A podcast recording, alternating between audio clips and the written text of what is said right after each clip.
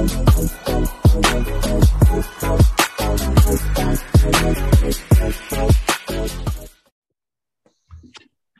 right, all right, all right, ladies and gentlemen, welcome back to another very special another and informative episode of Speak to the Mic, the podcast show. I am Marlon Joseph.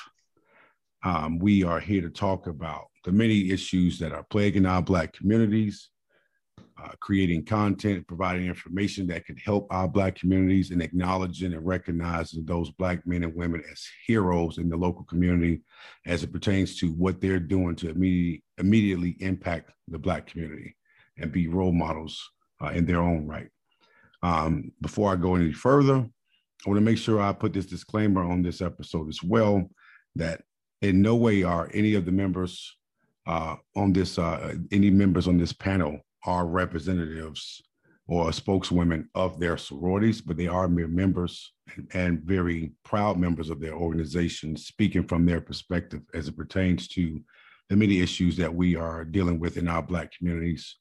And um, we're just giving our perspectives on it. And so, for that, I really do greatly appreciate you all for being on the show. So without further ado, let me go into the divine order of which each organization has been founded.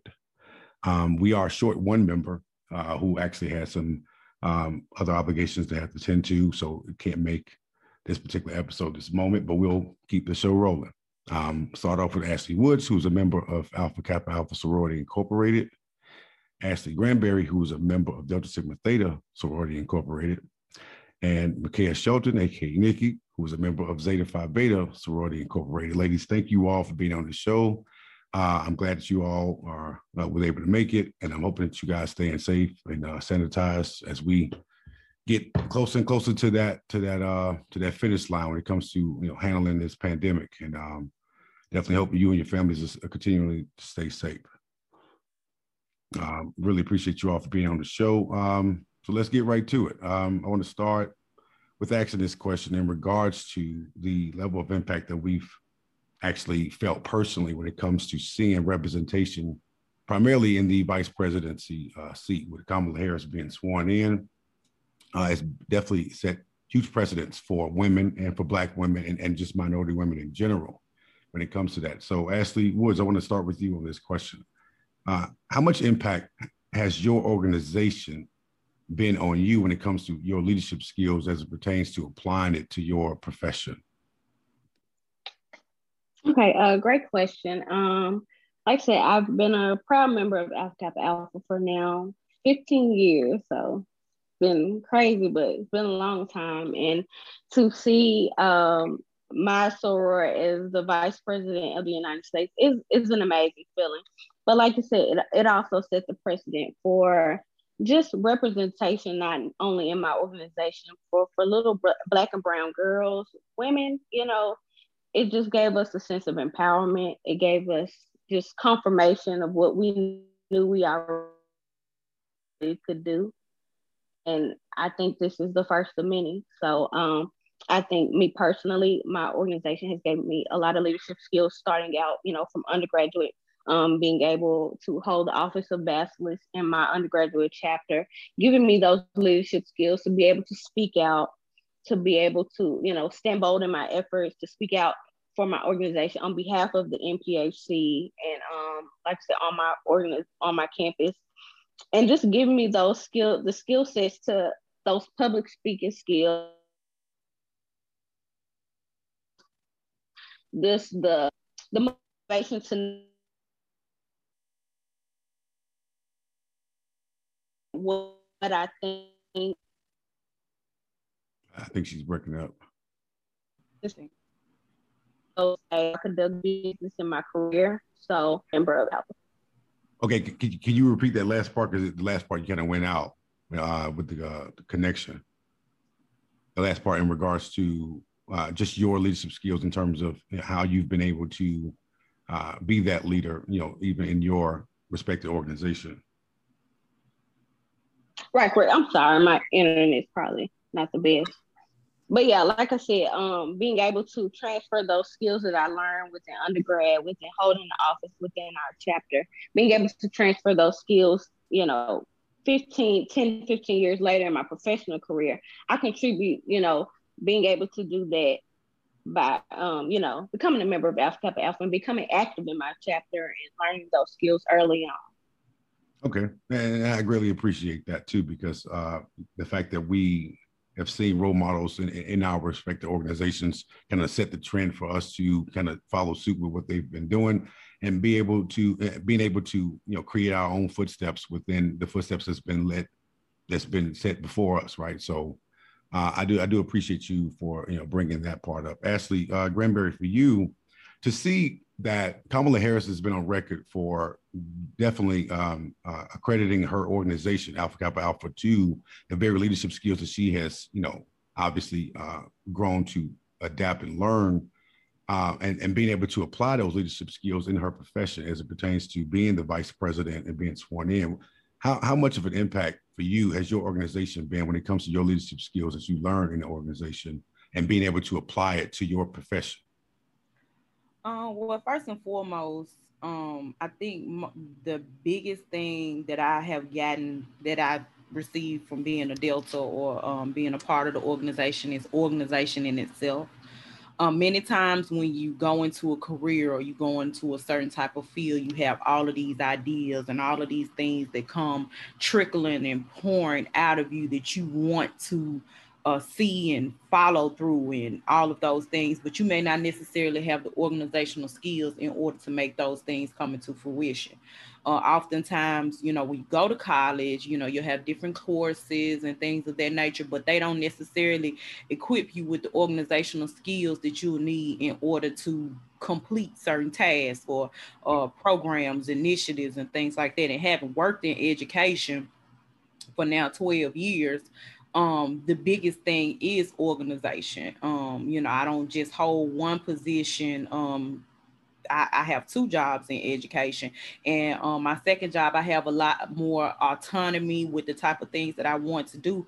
But in order for me able to to be able to do those things i have to apply a lot of organizational skills. And it wasn't something that i had prior to becoming a delta. Um, i was just you know bursting like unorganized first and with those things it can make you very um exhausted um, yeah. sometimes you feel like there's no end in sight. And um, Delta was able to give me that, um, you know, starting with the end in mind, knowing what you want to do. Why is this important to you? And what is it going to do for the, the greater good? So uh, joining Delta definitely uh, gave me that type of perspective when it comes to anything with my career or anything um, in general nowadays, uh, even in your personal life, um, you have to hone things in and be quite organized, organized, or else you'll be lost. Um, you'll be, you know, just burning the candle at both ends. And um, if it's anything that deltas can do, it's organized. Yeah. If it's anything that deltas can do, they can organize. So that's the biggest uh, takeaway that I've gotten when it comes down to taking what I've gotten as a member and applying it to my professional uh, realm of life. Yeah, absolutely. And you know what, for organizational skills purposes, right? So that that is a paramount of importance that we all have that, regardless of what organization you're in. Having organizational skills and, and being able to apply in your everyday life as well as your profession does help you go a long way. And it does put you in a in a position ultimately to where you are a leader in, in that particular respective uh, occupation and uh, profession. And so I do appreciate you for for sharing that and uh, and, touching bases on that. Uh, Nikki, for you as a Zeta woman, what what way has your organization impacted you from a leadership skills perspective when it comes to applying that leadership skills to your organization? Well, being a Zeta has definitely impacted me in many ways. As far as my leadership skills, it definitely enhanced in, in ways I couldn't even imagine. Um, one of the reasons I joined the organization was because of the principles of scholarship, service, sisterhood, and being a finer woman. So when I saw that that aligned with who I was and who I wanted to continue to progress to be, it fell right in place. So when you tie back to the impact of um, VP Kamala Harris, that just opened the door. It set the precedence. It was a true example of Black girl magic and it just let all the brown girls brown and black girls know that you know there too is a space for us wherever we want to go whatever we want to do we can do it I also agree with um, Granberry in regards to organization. It's, it's everything. Another key component of that in leadership is time management. There's always a priority, and you you get one priority lined up, and there's another one. And unfortunately, unfortunately, there's al- always more task than time. Yep. Um, I actually sat in a leadership class not too long ago, and do you know they had the nerve to say that there's no such thing as time management? And I thought back onto how many trainings I've actually led through three of my positions over my careers, where I taught my coworkers and team members on time management you know, to me, time management is everything because it's a true example of being all over the place. If you don't have that organization and if you can't put a time and a place with everything, you will be all over. So again, Zeta is is everything to me. Um, like I said, it definitely enhanced my leadership skills. and opened a platform for me to help others. Um, that's that community service and just getting out there and just showing everybody what we're about and how to do it and bringing it in as a home to community. Yeah, absolutely. And you know, and to expound a little bit on time management, right? Time management consists strongly of deadlines. And mm-hmm. every task that you have has a deadline. Now, whether or not you meet that deadline or prior to getting close to that deadline, now you're extending that deadline or at least having that that leadership uh, uh, meeting or that that team meeting with your team members regarding the deadline those different things have to be had and, and, those discussions have to be had in order for you to not be chaotically all over the place versus okay this is the day we're going to finish this versus all right there is a unlimited there is no timeable end to when this task can be done right? But then this being able to decipher the long-term and short-term goals that need to be accomplished and executed in that moment versus those things that have those that's much more of a pressing issue that needs to be done immediately. And so the the expert being expeditiously about those particular tasks that, that's important. And for somebody to say time management is not important clearly knows a thing or two about a chaotic environment where they, they oftentimes just they rarely get any damn sleep when it comes to something like that. And no one can really a human being can't fully function like that without being burnt out. You know what I mean? So those types of things have to be had. You have to be able to prioritize what's an immediate need versus things that can actually be handled later on. And so mm-hmm. all those things group together when it comes to organizational skills uh, and leadership skills from that perspective too, because in order to in order to lead, you have to first follow. And if you don't have following skills, then you're not going to have leadership skills.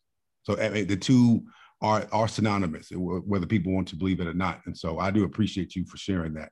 Uh, Ashley, for you, with Kamala Harris becoming the first Black woman and the first woman to be elected in the vice presidency seat, just talk a little bit about how what, what that means to you personally and what you think what how you think it means when it comes to seeing young black men young black women be able to look on TV and say that's somebody that looks like me or that's a that's a dream of mine now to become vice president or even go a step further become the president. And now understanding that, that that is now possible, what what does it actually mean to you?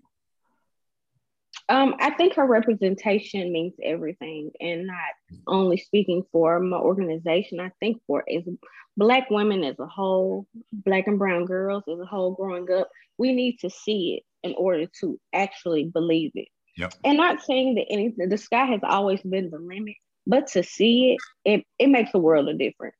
So to me, representation is everything. She represents all of us. Yep. She represents the black woman. And the black woman is very, very powerful. And I think now she she's just given us she's she's opened the door.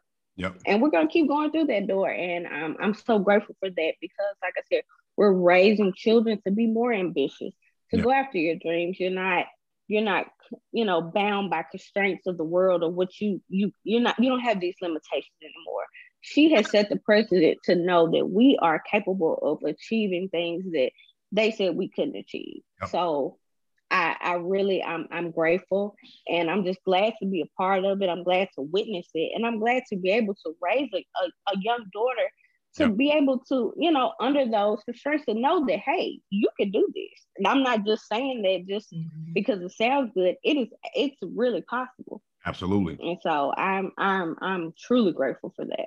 Yeah. And even being a father to a daughter, you know, I, I definitely took the time to watch that inauguration and watch her be sworn in. It, it, it, set precedence for me personally to see my daughter look at her and I, am teaching my daughter that you can do anything you want in life. Don't ever let any man or other woman to tell you that you can't do anything. There is no limit to mm-hmm. your potential. You, you only you can limit yourself. Right. So understand and, I, and I've always lived by this logic too, that this is a man's world, but a woman's universe. And, and there, there's no limit to a woman's capabilities and potential when it comes to even being leaders. And, and, even from this standpoint, with her being the most powerful woman in the world and the second most powerful seat in the world means a lot too, because it, it does show that America is a day late and dollar short when it comes to women in leadership roles, because other countries have prime ministers and presidents who are women and running the countries quite well, actually and so those type of things don't get talked about enough and it needs to be highlighted and respected in, in, in that way because it talks about just how professional and how great women are in these in these leadership positions. And so I do appreciate you for sharing that. Um, Ashley Granberry, for you, just women, black women, preferably in politics, what does it mean to have seen this black woman or this woman become the first woman as the vice president when it comes to setting that precedence, knowing that the, the very people that came before her set it for her to be in this opportune time and, and moment? What does it mean for you that to see her or, or, or a woman and a black woman being sworn in this position? Uh, well, you know, I have a lot to say about this. Yeah. Um, we we talked about it, and uh, to piggyback off of what Ashley Wood says is is because of Kamala Harris now in this country, there is no ceiling.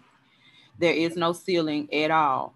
Um, and then for me, she represents so much. She represents the auntie because that's what I am. I'm the auntie. I don't, you know, I haven't been, you know, blessed in the the husband and the marriage and the, the children category yet. I'm don't, don't, it, right. Don't mean you won't. I'm hoping it happens, but yeah. if it, if it doesn't, you know, I'm okay with it. I've been an aunt since I was five. Um, so I have a lot of nieces and, and they're near and dear to my heart. So to me, she represents the aunt. And then, you know, some things that we don't even highlight enough is she represents the bonus mom, you know, not to say the stepmom, she represents the bonus mom. And um, you know, just being able to create a life that you um, she, you know, she is a classic representation of what if everyone embraced feminism, what would actually happen. And like you talked about, other countries who have women who are leading the charge. There are you, we talked about this before. Um, the Prime Minister of New Zealand, she's a woman, and New Zealand, you know, they got a handle on COVID from the jump. Absolutely. So that makes you think about had things have went a little bit differently? Had hillary clinton chosen someone to run with her that was a, a, a former opponent like joe biden took that black woman that was a former opponent of his and actually got the job done. But had hillary took a different approach where we haven't where we have even been in this mess of the pandemic? Because it's so much that people don't lay at the foot of 45 that is actually his fault.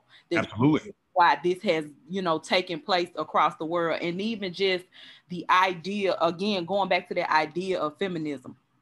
And I bet you, if you ask your wife, she knows how to pronounce this African uh, writer's name. And I, I read her works all the time, but I still haven't ever been able to pronounce um, her name. But the, I know the last name is Adichie and she has a quote and i'm going to read it. It's about feminism. It says we teach girls to shrink themselves to make themselves smaller. We say to girls you can have ambition but not too much. You yep. should aim to be successful, but not too successful. Otherwise, you would threaten the man. Because I am female, I am expected to aspire to marriage. I'm expected to make my life choices, always keeping in mind that marriage is the most important. Now, marriage can be a source of joy and love and mutual support. But why do we teach girls to aspire to marriage and we don't teach boys the same? We raise girls to see each other as competitors, not for jobs or accomplishments, which I think can be a good thing, but for the attention of men. We teach girls that they cannot be that they cannot be sexual things in the way the boys are.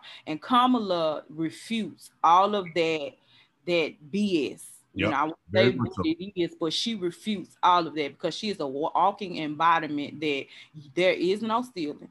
You yep. can do whatever you want, and you can create the life that you want. And she is a walking embodiment of that, and that's what she represents to me.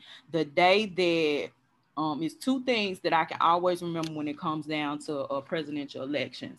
Yeah. Um, Lord rest his soul, my father. Um, I remember the day that Barack Obama was elected president, and it was it's only a few times in my life that I remember my father shedding a tear, and he shed a tear. And I asked him, I said, "Did you think that you would ever see that happen?" And he said, "No, I didn't think I would live to see that happen." He said, "I thought I'd be on the other side of glory before I saw that happen." And then the day that uh, Joe and Kamala won. I was in the, you know, after I'd been in this house running around shouting for a while, I went shopping for furniture and I had my Delta mask on. And the guy that was selling the furniture asked, um, how do you feel uh, since she's not a member of your organization? I was like, she is, she is a black woman. I don't care what organization she she is a part of. She is a black woman, and I am proud, and I stand behind her. And and uh, is she can she can do no wrong in my eyes at this moment. So I could care less what color she's repping. She's repping the melanin, and that's all that, that matters. So Kamala represents so much for me, but mostly it's, it's she's a walking embodiment that there is no ceiling, and you, you can create whatever life it is that you want. Yep. And you know, and to that point, that, that quote that you just read is a thousand percent true, right? It's there was not no it was not one lie told in that quote that you just that you just read. And uh for me i will say this you know it's it's interesting enough to see these misogynistic sexist jackasses be on these news channels talking about oh anytime they have nothing to say about a black woman or a woman in general in politics the first thing they say is she's too ambitious. What the hell does that even fucking mean like that, that's the stupidest shit I've ever heard. Like, what you want somebody to be half-ass ambitious? You're talking about someone who is going to be basically designated in this particular polit- political position. You need them to be ambitious. You need them to want to get the damn job done expeditiously, right? And so I do appreciate Biden handing over the the whole the whole idea of fixing the, the, the whole border situation having uh, Kamala deal with that on, on her own. And obviously, she's going to leave it to the people who are experts in this area, and she's just going to oversee them doing their jobs, right? So it's not, it's not going to be kids, you know, separated from their parents uh, versus what happened, you know, in, in the past few years that we've seen how these kids and how the parents were being handled and, and being mistreated and things like that in those concentration camps and, and, and you know, in those cages. The fact that Kamala Harris has much more decency and human, humanity to her is going to actually show when when when it's all said and done, right? And so I do want to make sure that we also are very mindful of the fact that her and Biden just got in the damn office uh, just a couple of months ago. But so, they've been getting the job done. They have. They you have know, simple, simple goals that he set. The hundred million dollars with the I, I just got my second, second vac- vaccine on Friday. I got my second vaccine on Friday. Yeah, I'm, waiting, I'm waiting to get mine too. And the fact that he he exceeded the expectation of having 100 million people vaccinated in his first 100 days, he did that in 48 days, I think. And so mm-hmm. now he's he's putting a new plan in place to get 100 million more vaccinated within the last few days of uh, those. I think this is the last 50 or so days within that 100 day span. So he can at least have 200 million people or close to that number when it comes to that. And and, and kamala's been out here working hard to make sure that that happens as well. And i appreciate her her advocacy for that and um and just her work in general so far. Uh nikki for you um to see this black woman sworn in just the symbolic gesture that it stood for right? So what, what does it mean for you to or just in general what does it mean for you as far as the, the precedents that was set, seeing her sworn in as the most powerful woman in the world, and just what it meant as far as you know, women or black women, preferably in politics? So there's an upside and a downside to going last. Yeah. Upside is you get, you know, time to think about what you're going to say. And then the downside is everybody says what you want to say. So on top of everything that you all have said, yeah. I would say and add that it definitely was everything. I think for me, the most impactful moment in her process of being sworn in is when my granddaughter stepped in the room and pointed to the TV and was like, she looks like me. Yep. I can do that one day. And I'm like, you can do whatever you want. And I heard you all say, you know, there's no ceiling, the sky's the limit. But even when I think about the sky, it makes me think about the um, African American female astronaut um, Jameson. Yep, Mae Jemison. Yep. What what guy? Yep. You you reach for the stars and you end up on a cloud. You're still on cloud nine. You know what I mean? So exactly those types of things there is definitely to see that you, you once thought something was impossible. Now it's it's more possible than it's ever been. And, and, that is something that young black girls can look forward to now and saying, I, I can literally do anything I mm-hmm. want now. There are no boundaries to what I can do. And more of those barriers are being broken every single day when you see more and more black women and more women in general advocating for each other and, and breaking those sexist and misogynistic barriers every single day. So I do appreciate you saying that and, and the fact that she's been, you know, living that since she's been in office. Uh, Ashley mm-hmm. Wood, Ms. Woods, for you, uh, and these are more. This is a more a more personal uh, question when it comes to your organization. What community service uh, initiative resonates with you the most about your organization?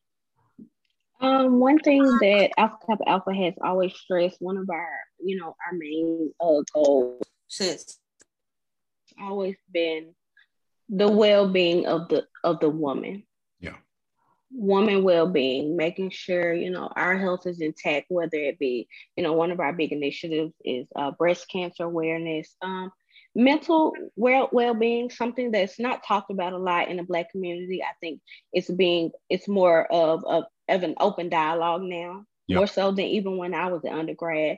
So that's one thing that i'm i'm happy to see a lot of the the um uh, undergrads, um, they're taking on that initiative a little more. Our, our focus was main, main, mainly so, excuse me, um, breast cancer awareness, which is very, you know, common in African African American women, and I think just raising awareness for early detection and things like that was one of the things that we pushed. But I just think overall, the just the well-being of the woman because we take on so much Absolutely. and I, I think we do it without without thinking you know it's just second nature to us but we get tired we get tired yep. we need help even though we feel like and you know god made us strong they he made us from a cloth that is that is definitely different yep. but we also still get tired. So I think that, you know, that initiative just taking on the, the mental health aspect, just making sure that that's something that's talked about because it's, it's something that has been swept under the rug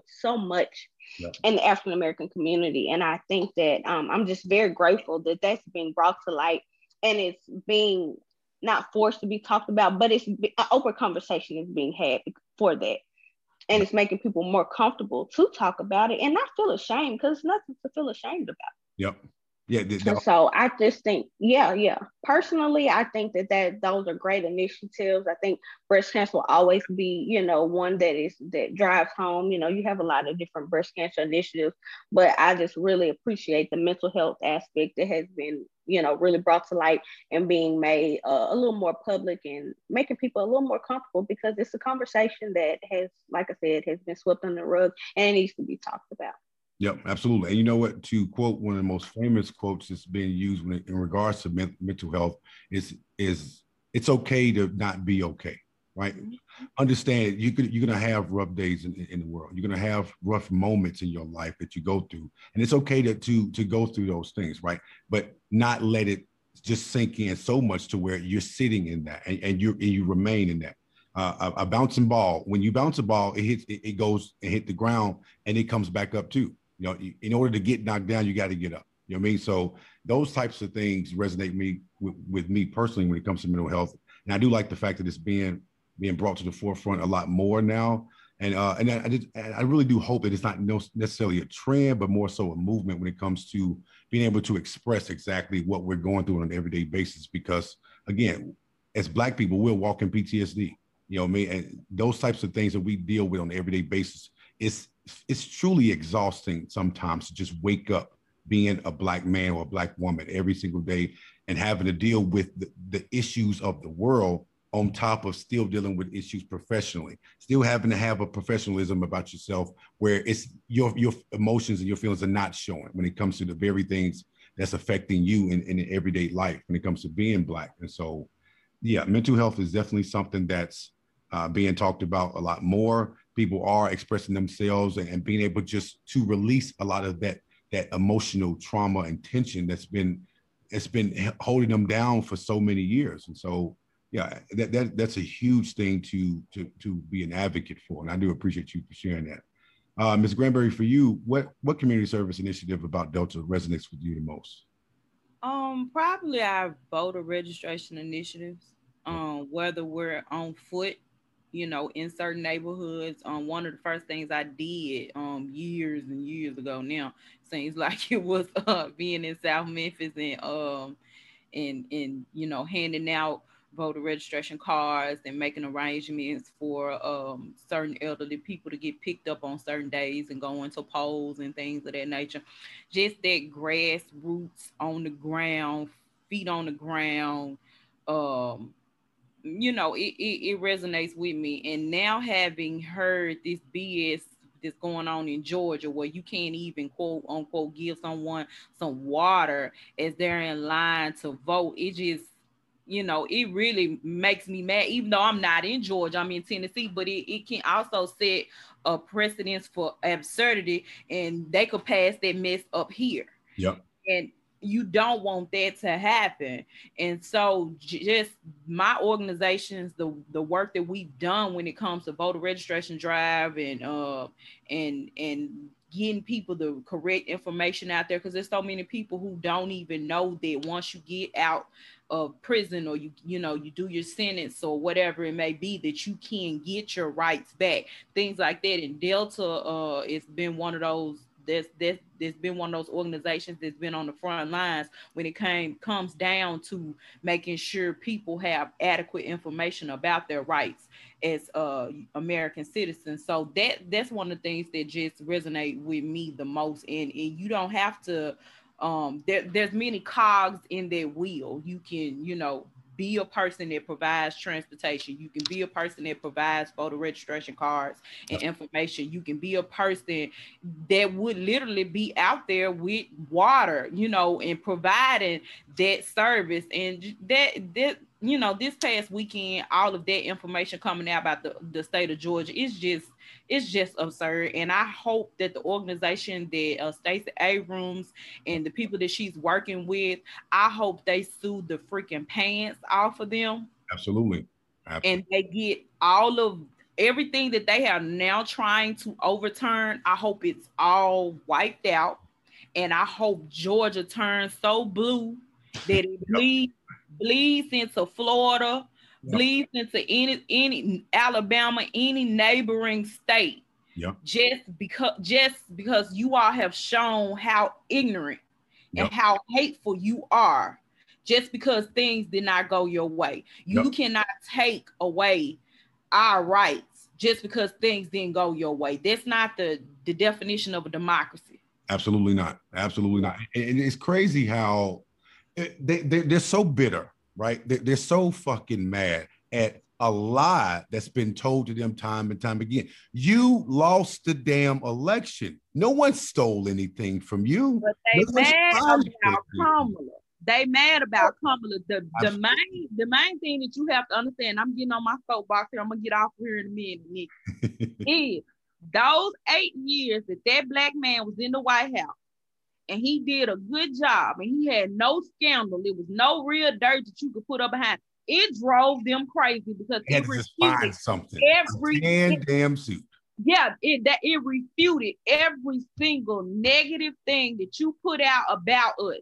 Those eight years drove you crazy about that that black man with his black wife and his black babies yep. and their black excellence that you had to go out and create the antithesis, which is Trump because everything that Obama is, Trump is the opposite of. Nope. You had to go out and get the antithesis and put just throw it in there. You know what I'm saying? Just you know how your, your grandmama said you just throw anything together. They just threw it in there.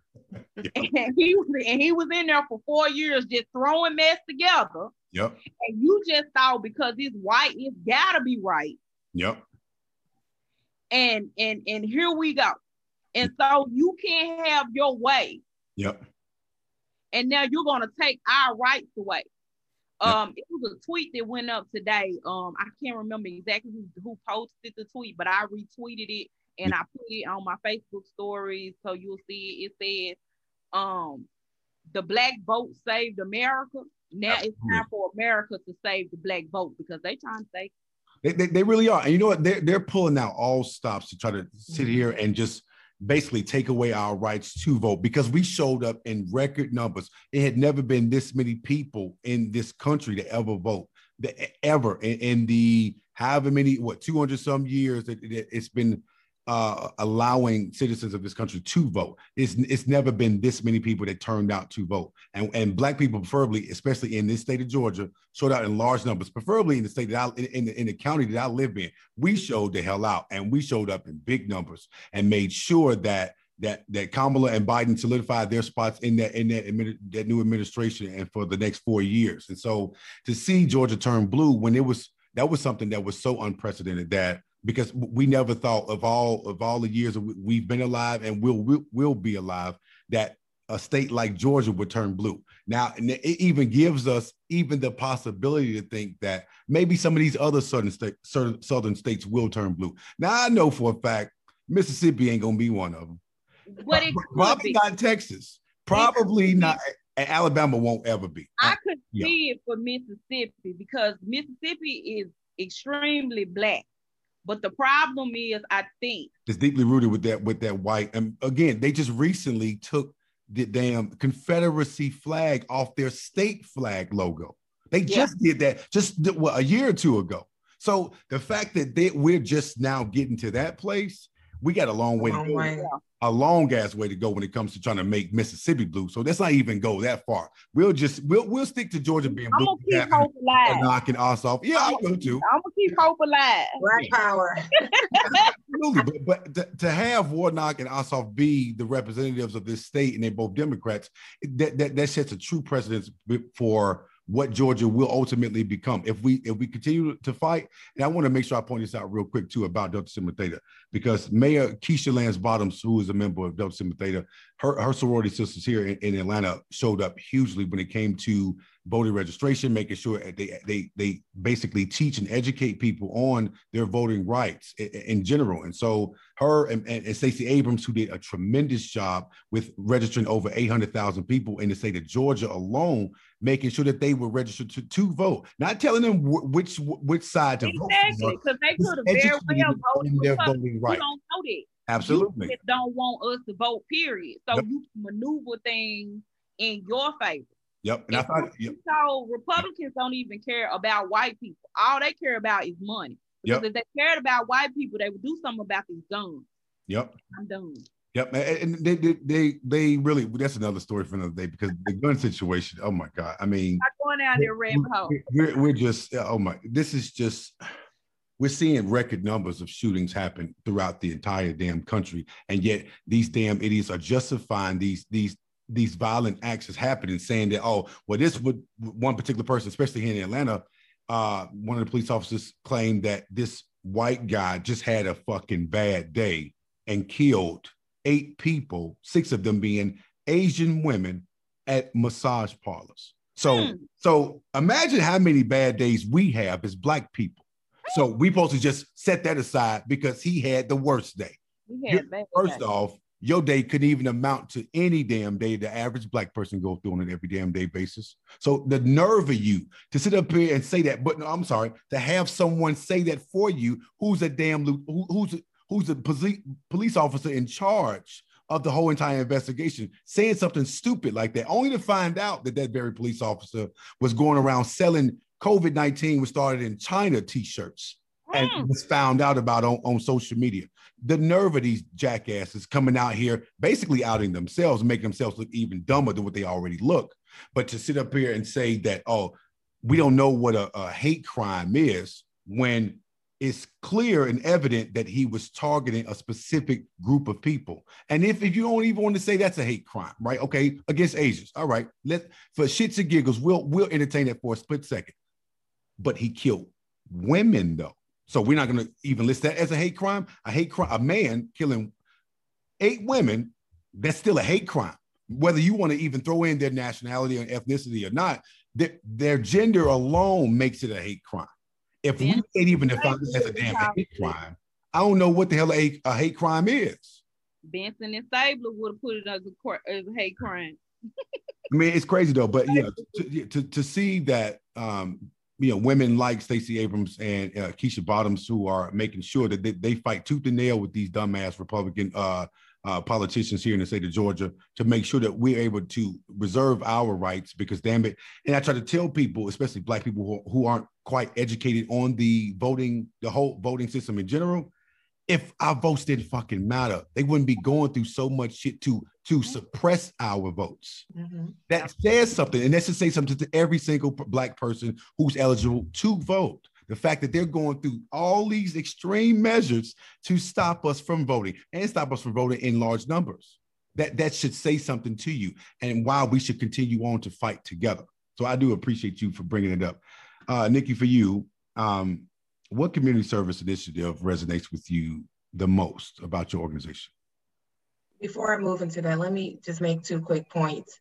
Yeah. One, I wanted to say, ladies, those initiatives are very, very, very powerful. Yes. And two, you know, when things that's going on around you are impactful. Literally, just the other day, I had a dream that my oldest son had an encounter with the police. Mm. And I remember vividly in this dream, I've always taught my son, I don't care, just respect them. Yes, no. Yeah. I'll let me deal with them. I promise you I'll deal with them. Just let me deal with them. But in the time being, I need you alive. Yep. Just respect them, do as they ask you, and, and I'll handle it. But I remember in this dream, I just kept saying over and over, but officer, he had a bad day. He just Ooh. had a oh. bad day. He just had a bad day. And I woke up like, what the hell? Like that just hit my heart. I just kept saying he had a bad day. He, he just had a bad day. How many bad days do we have a damn week? Oh, we ain't picking up no damn gun to go kill nobody. Exactly. And it wasn't, you know, guns or nothing was involved in this dream. It was just, you know, they were going, I remember them going back and forth and the officer, you know, was getting heated. And I just remember putting my hands like, officer, he, he just had a bad day he just had a bad day. And I woke up out of my sleep saying he had a bad day. I'm like, wow. And of course, it tied back into what you all were just talking about. Yeah. Um, and even our initiative as the Zeta, we recently um, honed the initiative, the initiative of domestic violence. Yeah. So that's what stands out and resonates the most with me. is very, very unfortunate. Um, for me, it's personal yeah. because as a survivor of domestic violence, it's, it's something that I truly, truly, truly have a compassion to get involved with and continue to help people along the way. I can't tell you, I can't count on your hands, fingers, toes, minds, and your neighbors how many safety plans I've had to help develop, including mine. Um, hiding documentation in lockers at my job, you know, just for that, waiting on that day, you know, to get away calling the police, you know, on there. I never called the police. You know, I was always scared of what the aftermath would be. You know, I, I knew that piece of paper may or may not matter. Yep. Um, but I promise you today, I said, God, it's in your hands. You said you got me was the day I was able to literally get up, walk away, and, and never went back. Absolutely. And that was back in 2008. You know, he hasn't even said two words to me today, and I'm grateful for that. That's fine. Absolutely. Praise God for that.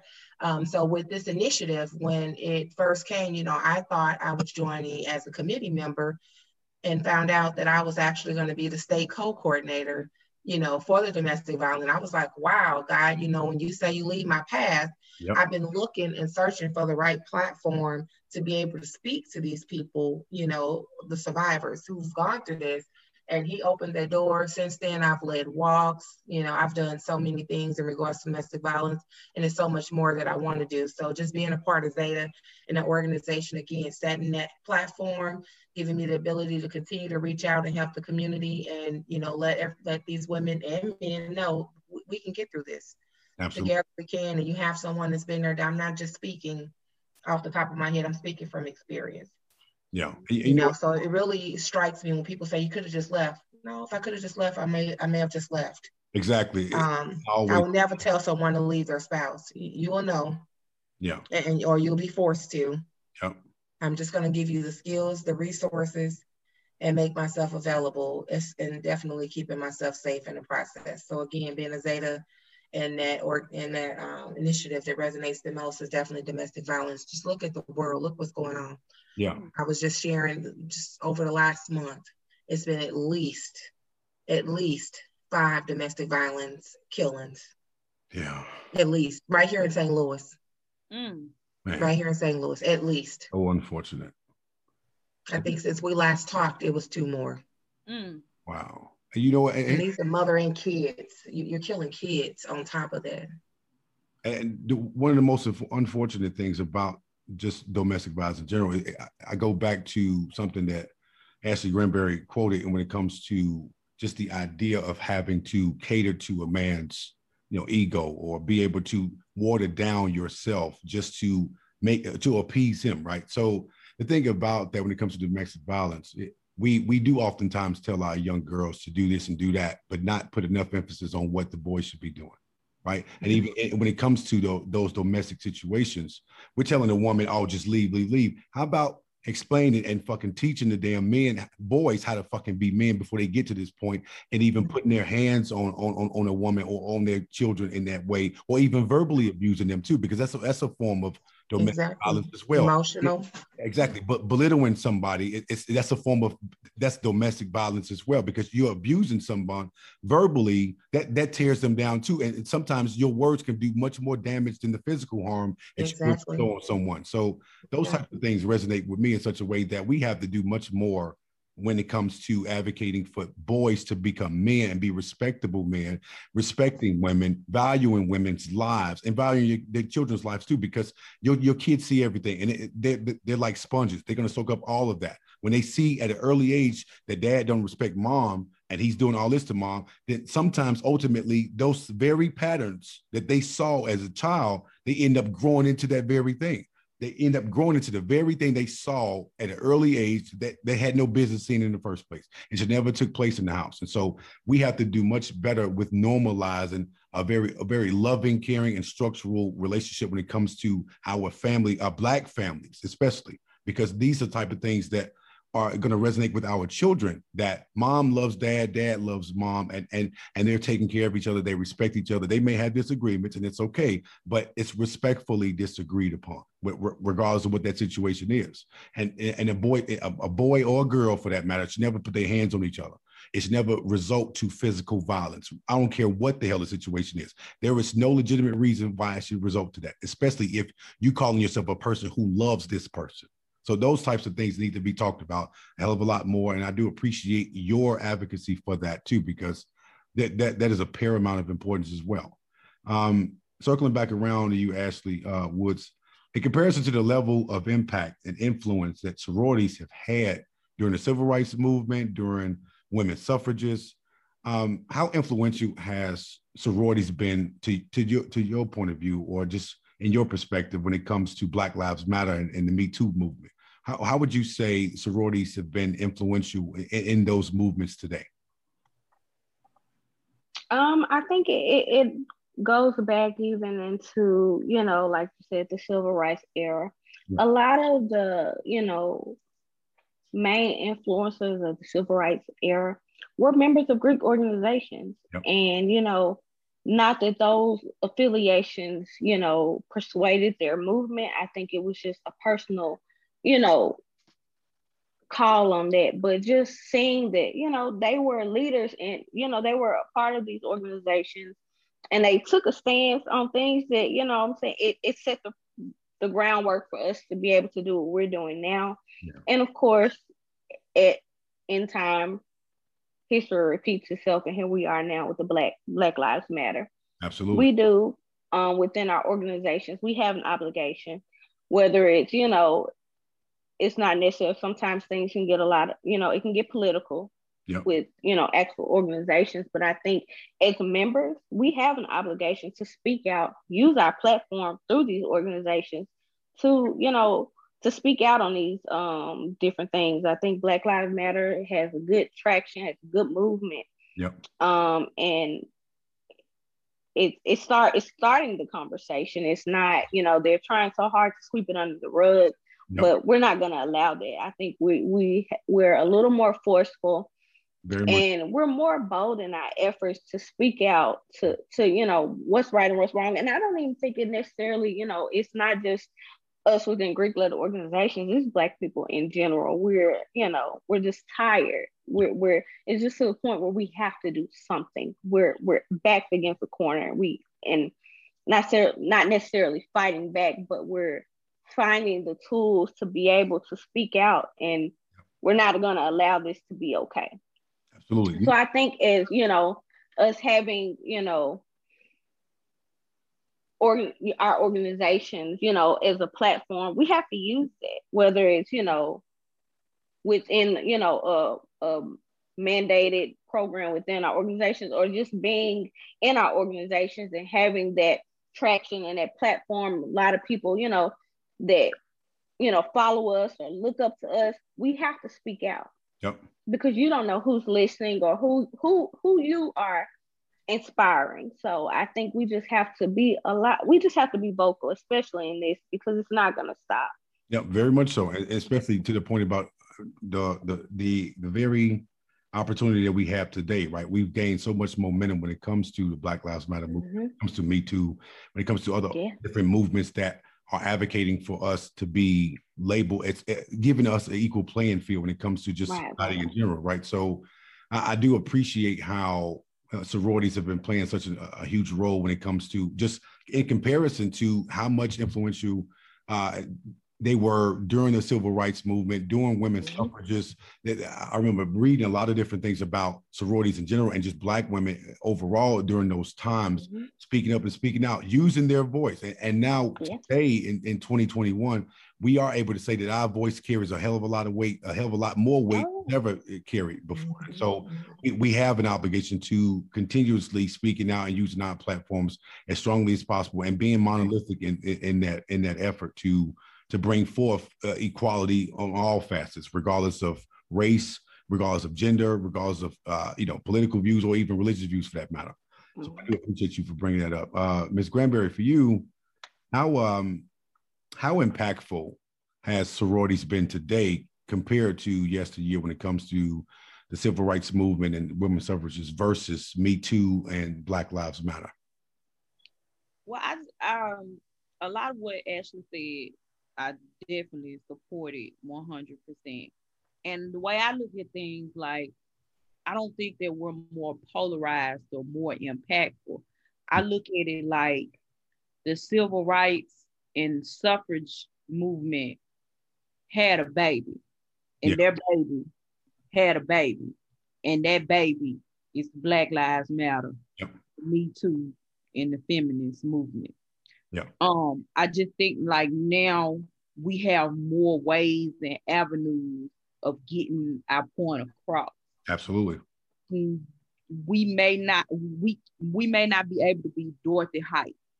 Yep.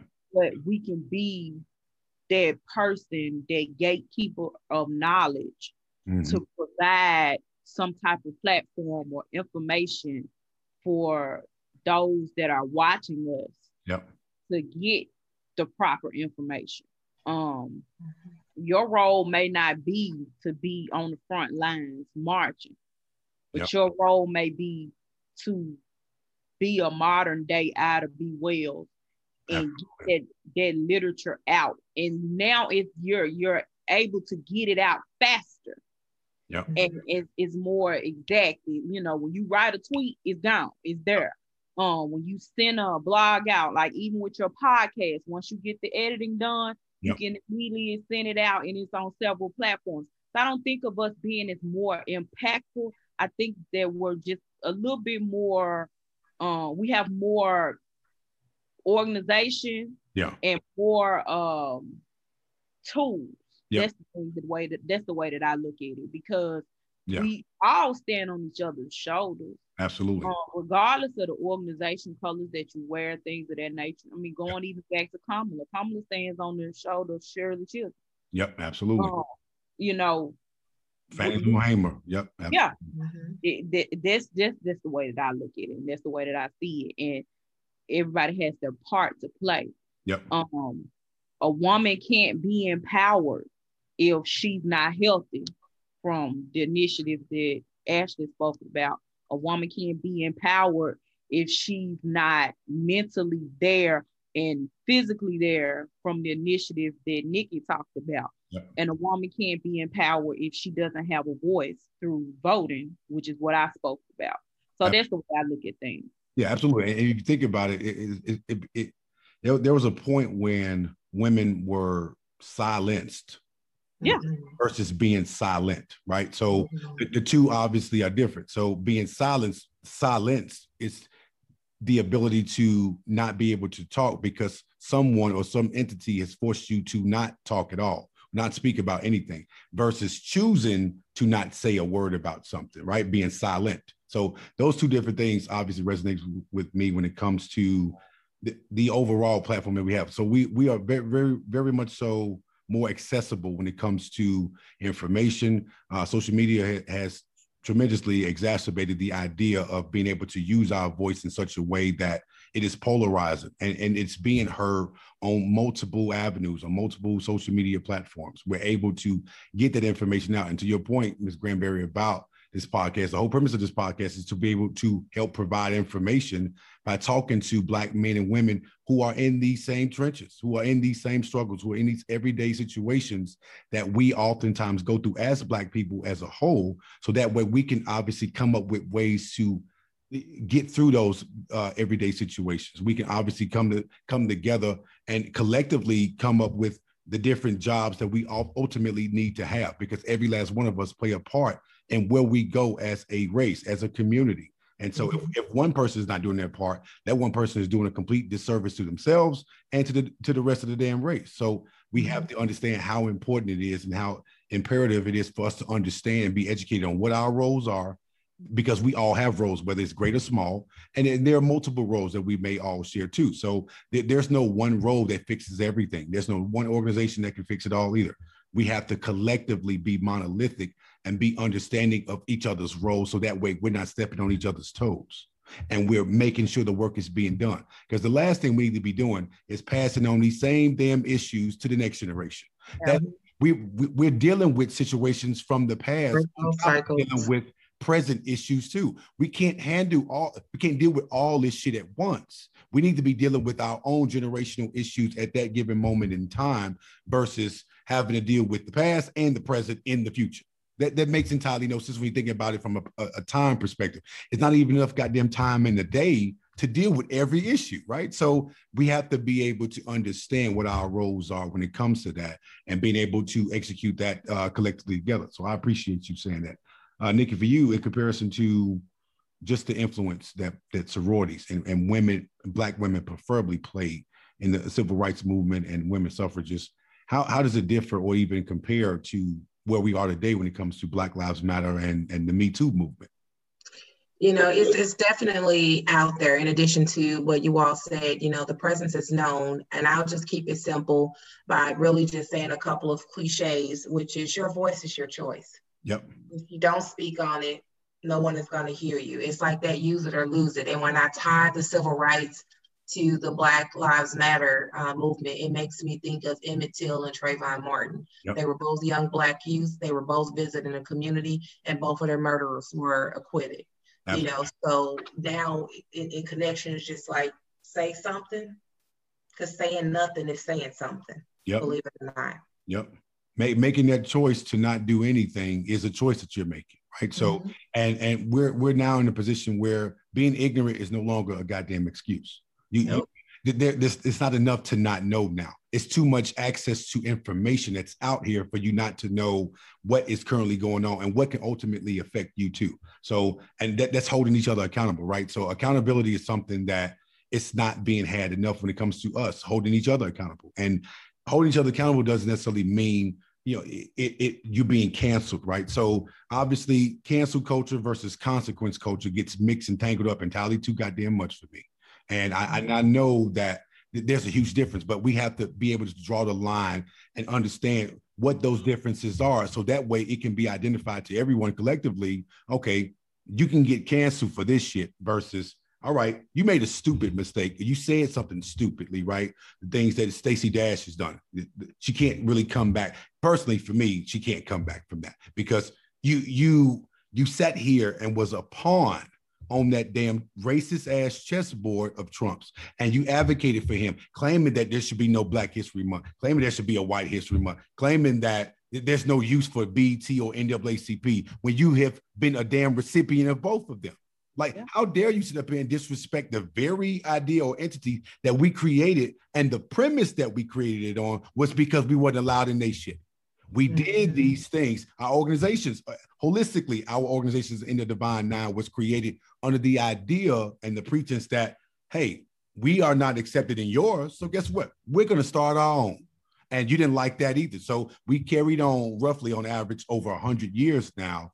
And we've been going strong when it comes to advocating for the very issues that we've been fighting against for the last 100 years or so when it comes to being able to service our Black community.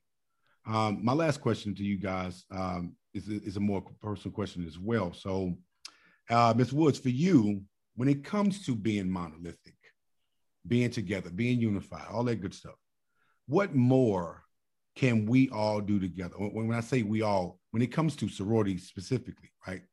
What more can sororities do together versus what you all do individually? Um, piggybacking on what Esther Granberry said, you know, one of their big initiatives is voter registration. Yeah. We came out and we made things happen with this last election. Yep. It, it shook them. That's why we're going through what we're going through now with Georgia. Yep. So I think we need to keep that momentum. We got to keep it going. We got to make sure that everybody, whatever they throw at us, we got to be ready for it. Absolutely. If this stuff sticks in Georgia, we got to be prepared to make sure our people are prepared for that and make sure that you know it's not a form of even though it is a, born, a form of voter suppression we got to make sure that you know we can do whatever we can to make sure we still have as many people as we can eligible to still vote absolutely and so i think that just keeping that momentum going we you know and we did the same when barack was um yep. elected yep. we are better together than we are apart Absolutely. So just, you know, just keeping that momentum, being, you know, by Kamala being a representation not only of my organization, but as a black woman as a whole, yeah. that's all we need. And we just need to keep that momentum, keep going, whatever we can do to to keep pressing forward, to keep those type of things happening. Yep. You know, like I said, no ceilings. Absolutely. And you know, so I just think it's it's more of a just a momentum thing. Just keep doing what we're we're, we're doing now. Yeah, because we've gained tremendous momentum, especially in the wake of Breonna Taylor's death and uh, yeah. George Floyd's death as well. Mm-hmm. We have been the, the silver lining in, in, in dealing with this pandemic is that everyone had to deal and see this in real time. And so my, I'm just yeah. flabbergasted at the fact that white people are saying, "Oh my God, I can't believe black people are being treated like this." Well, where the fuck you been? We we've been telling you this all this time. You thought we were making this up? Like, you can't make up this. shit we go yeah, through. Like you really cannot write uh, enough books to even tell a story about an everyday right. black man and woman and what we go through on an everyday basis. And so for right. me to see them see that now, I'm just saying, okay, well, welcome to the party. But you you a couple damn days late now. I was short. Like I mean, absolutely. Where you been? But I, am yeah. glad I'm glad you're here. And now that you're here, it's time to put your white privilege and purview to to in, in, jeopardy in order to make things equal for all of us. Right. If you're not going to do that, then we had nothing to talk about. Period. Mm-hmm. So yeah, and, and, my one of my last uh, things I want to say too, in, in regards to giving much more credit to Black women, right? Black women have been on record doing the most with the least. Mm-hmm. The fact, and they've been doing the best they can with the least as well.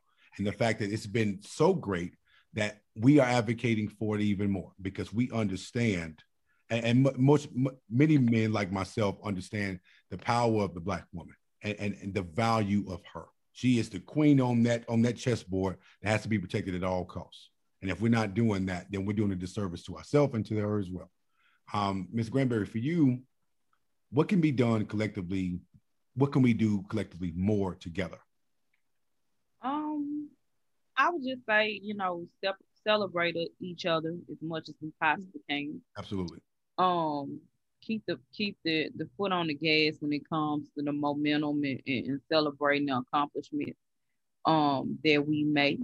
Um each organization is is is unique yep. for um certain things. And, and and then, you know, having been across this country, I'm starting to realize certain organizations are unique in certain regions for certain things.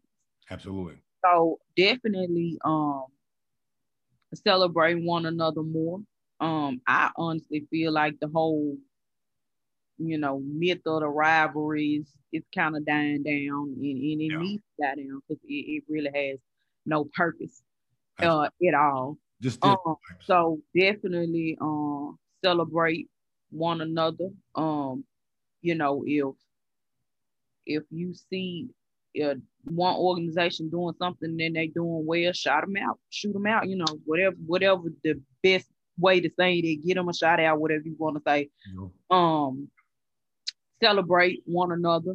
Um, like I said, long as as Kamala wears uh melanin and she doing she doing the doing the damn thing. There's nothing that I got to say anything about. I'm not Absolutely. upset, hating, or in, in any type of uh manner. I'm going to, you know, celebrate her. Um, I love the fact on the inaugural day that everyone sported their pearls and their chucks. Not me, I don't wear chucks, they're too flat for me, but I sported my yeah. sported my church uh my my pearls and you know all four of us were pearls. So, you know, that was definitely something that was that was unifying at that moment. So um just support each other more. Um again, Nikki, I think I said this to you the last time. I hate that you that COVID jack y'all centennial.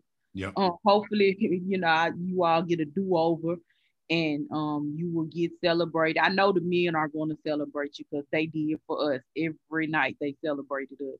Yep. So, you know, we, we need to celebrate each other as well. So I, you know, I, I hope that we have our hands in that um in that initiative when the do-over occurs. I really hope that you all are able to do, do the do-over and um Rihanna wasn't here today, but you know, it'll be a proud day next year when um yep. Sigma Gamma Rho gets to celebrate their centennial. So definitely just celebrate each other more. Um, we're all unique. Use that use whatever gift that we have because we all in this together.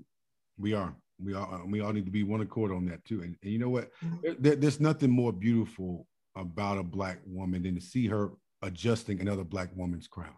That, that, that, mm-hmm. that is a very beautiful sight to see. When when when all the jealousy, the envy, all the hating, all the ratchetness is all set to the side, and it's, it's and it's not in any way to slight anyone when it comes to that stuff. Now, a lot of a lot of that bullshit is entertainment, but I don't find it to be entertaining or funny at all personally. And I feel like it, there there's a time and place for all of it, right? And it couldn't be every damn time and every damn place. But my thing is to see black women, like you said, celebrating each other, and, just in general, not even just from an organizational standpoint, but just celebrate each other, readjusting each other's crown, being being there in support of each other, advocating for each other. I, I, love to see that every single day, just as much I love seeing black men, you know, uh, respecting and, and, and loving each other and, and and giving mad respect to each other as well, because that that's not being shown enough on on, on media outlets or you know TV series or, mo- or movies for that matter we're seeing some of the same stuff over and over again, and it's not the the more positive things that need to be highlighted and celebrated enough. So I do appreciate that, uh, with you speaking on that, and definitely look forward to celebrating, you know, uh, Zeta Phi Beta as well as uh, Sigma Gamma Rho too, because again, I always tell people we're not Greek. We are all different branches on the same tree right? So we obviously do have different principles and different objectives, but the main goal is that brotherhood and that sisterhood, and above all else, community service. If we're not servicing the very community we come from, then why the hell we even put it in our damn initiative statement? You know what I mean? Mm-hmm. So that that speaks volumes. Um, Nikki, for you, what what can be done more together?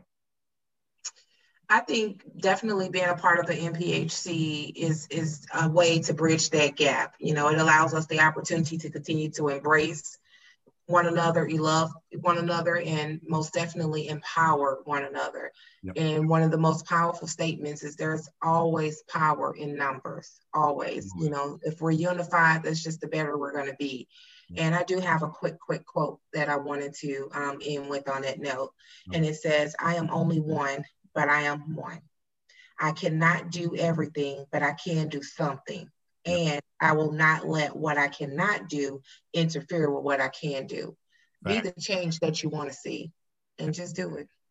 Absolutely. I, I completely agree with that statement. That quote is 100% facts as well, because we, we do have, we do oftentimes get too discouraged or get too hung up on or fixated on the very things we can't do. But let's focus more on the things we can do and the things that mm-hmm. we are doing, right? We need to put more attention on the things that we have been doing right. Oftentimes we we talk a lot about what we're doing wrong or what we're not doing at all, but guess what? There's always room for improvement. There's always more to be done until we're at an equal playing field. we got some black folk, we got some shit to do. We got work to do. So I'm, I'm gonna see you at work, right? So yeah, I do appreciate yeah, your your take on that too. And I, I want to uh, in, in, this this episode, on this quote. So USA Today quoted this um, this article, and I want I, I want to read just a snippet of the article that I saw that stood out to me. So 85% of Fortune 500 executives were part of Greek life. The first female astronaut was Greek. So was the first female senator. And now having the first female vice president. So, and, and college graduation rates are 20% higher among Greeks than non Greeks. Those numbers and just that quote alone speaks volumes to me in such a way that it shows that the relevancy of our organizations, preferably or uh, sororities for that matter, it, it, still stands today. It still stands long and tall today, even after on average of 100 years that that sororities have been existing. Black sororities, uh, preferably, have been existing. It shows that we are still more prevalent in today's time, just as much, maybe not in certain cases as much as we were 100 years ago, but we're still fighting the same fights we were fighting then, right? We're still fighting the same three fights. It's black people fighting the right to be free, the right to be black, and the right to even be human.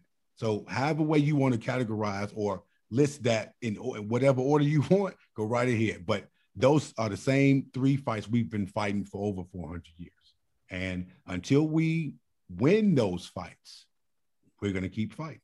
Bottom line. So, uh, on that note, I want to I want to just say uh, from the bottom of my heart, I really thank you, Black women, for being on the show uh, sharing your perspectives on these different issues that we're uh, discussing, making sure that we're able to put this kind of information out so people who are both Greek and non-Greek can take from this and say, you know what, this inspired me. Maybe if it didn't inspire you to even be Greek, it still it inspired you to want to do more than what you're doing when it comes to helping adhere to the very issues that we're dealing with as Black people in our Black community. So from that standpoint, I really appreciate your your insight and perspectives on these very topics. I uh, hope that you guys are staying very much so safe uh, and, sanitized, and sanitized during this pandemic. We're almost at the very tail end of this. Hopefully, we can continue on making progress when it comes to the vaccination and uh, everyone, you know, making sure that they're still maintaining their safety measures, social distancing, all that good stuff. And um, yeah, be sure to tell all your sorority sisters, all your uh, LSs, and all that good stuff to make sure they tune in, like, share, subscribe to this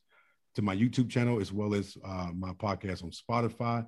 For more content, definitely let me know. Reach out to me personally. Let me know what you think about the shows uh, as they come out. Because the more I uh, issue out more thought provoking content, I want to make sure I'm very much so mindful of the very issues that need to be talked about and making sure that I'm zoning in on those very topics. And also looking for feedback from everyone who tunes in, all of my followers and listeners. Make sure you, you, you email me at, at uh, speak to the mic.podcast at gmail.com. You know, you can, you know, reach me directly. Let me know what you think about the show. Uh, let me know if you have any questions that you would like for me to answer. Uh, ask any of my panel guests that I have on the show as it pertains to certain topics. Uh, and uh, again, ladies, thank you all for your time, and uh, we definitely will be thank circling you. back. All right. Bye bye. All right. All right. Bye bye, y'all. y'all have an opportunity. Bye, guys. All right.